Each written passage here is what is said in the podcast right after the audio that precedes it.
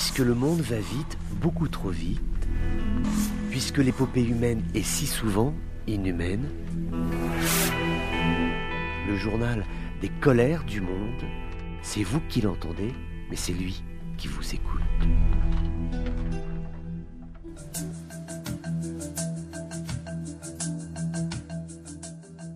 Bonjour à tous, c'est une photographie symbolique. Elle a été prise à Alger dans le bureau du président Tebboune en présence à la fois du président de l'autorité palestinienne Mahmoud Abbas ainsi que du chef du bureau politique du mouvement Hamas Ismaël Haniyeh. Alors on sait que la diplomatie euh, algérienne avait ambitionné, voici quelques mois, de organiser une grande réunion de réconciliation des frères ennemis palestiniens entre Gaza et Ramallah. Et puis c'est un projet euh, qui s'est perdu dans les limbes de la diplomatie et qui ressurgit à l'occasion de cette photographie.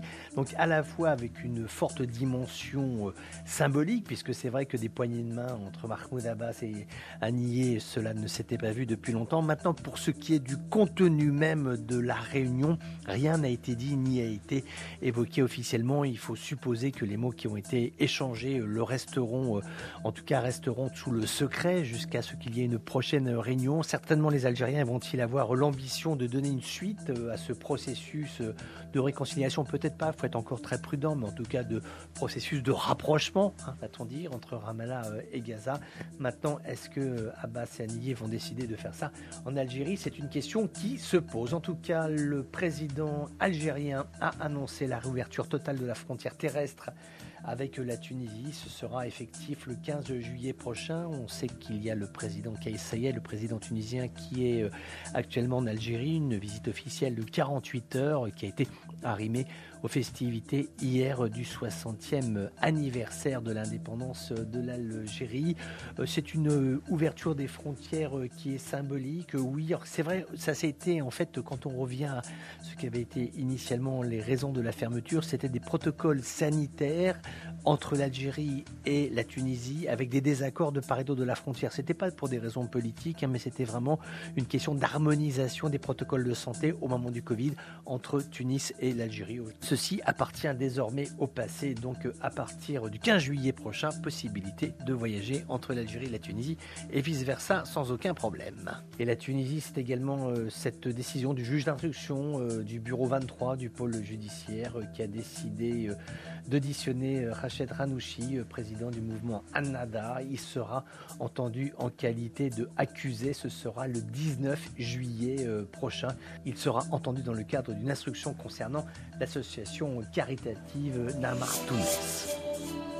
Un chiffre qui fait froid dans le dos en Libye, 3,5 milliards de dollars. C'est l'argent qui a été perdu depuis des semaines et des semaines, depuis le blocage des infrastructures pétrolières libyennes, toujours pour des raisons de litige portant sur la répartition des bénéfices de la ressource pétrolière.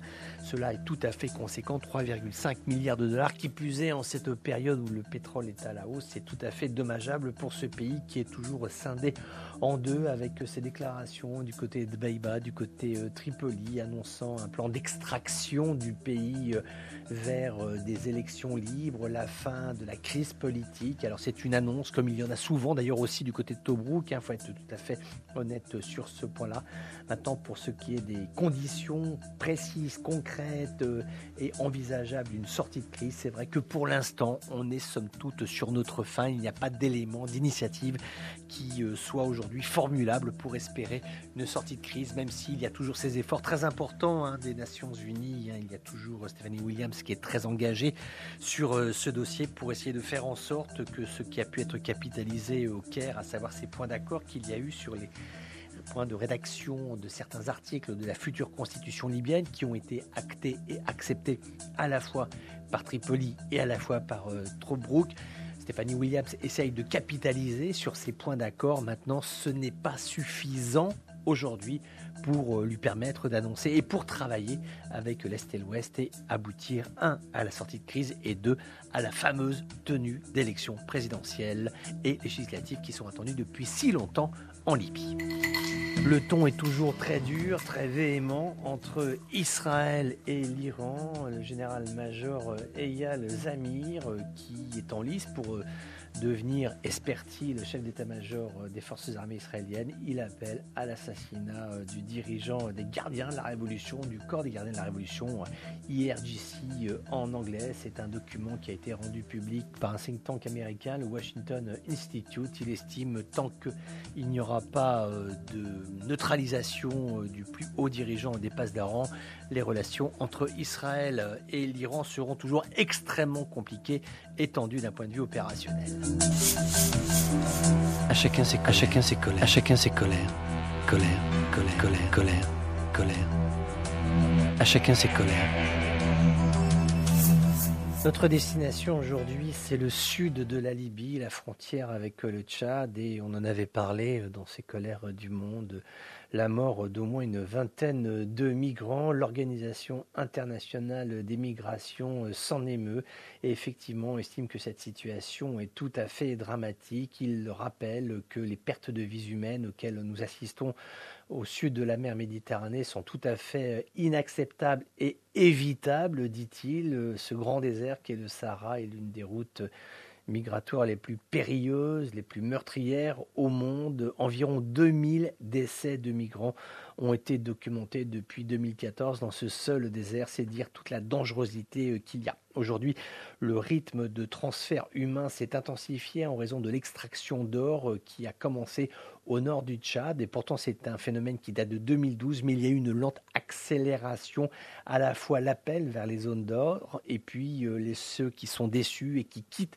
ces zones orifères pour s'en aller, pour essayer de tenter leur chance en Libye, ce qui fait que la frontière entre le Tchad et la Libye a connu une augmentation de transferts, donc une augmentation d'incidents qui sont liés souvent à l'abandon de migrants par les trafiquants et par les passeurs, ou bien tout simplement des gens qui vont se perdre, qui vont transporter euh, les migrants, mais qui veulent se mettre à l'abri des patrouilles de police et qui vont prendre des routes qu'ils connaissent mal, qu'ils maîtrisent mal, ce qui fait qu'il va y avoir des égarements dans le désert, égarements qui peuvent être tout à fait fatals. S'il y a une panne moteur, par exemple, s'il n'y a plus d'eau s'il n'y a plus de quoi manger. Le dernier mois des affrontements entre mineurs d'or dans la ville de Kouri Bougundi, donc on est euh, près de la frontière de la Libye, on est au Tchad mais à la frontière libyenne, avait quand même fait une centaine de morts et déplacé 10 000 mineurs dans le nord du Tchad. Donc un déplacement tout à fait significatif qui est quasiment euh, collatéral hein, à cette problématique de la migration clandestine, mais on se rend compte que la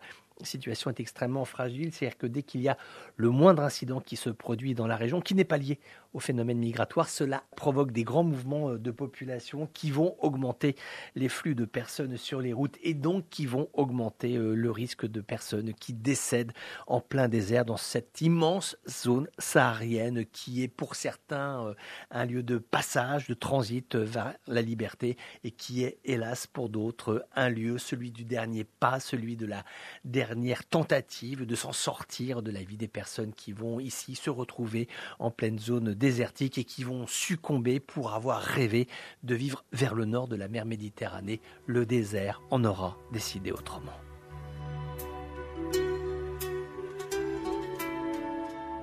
Voilà, c'était les colères du monde d'un jour comme les autres, mais qui n'étaient pas tout à fait comme les autres. On se retrouve bientôt pour d'autres colères du monde.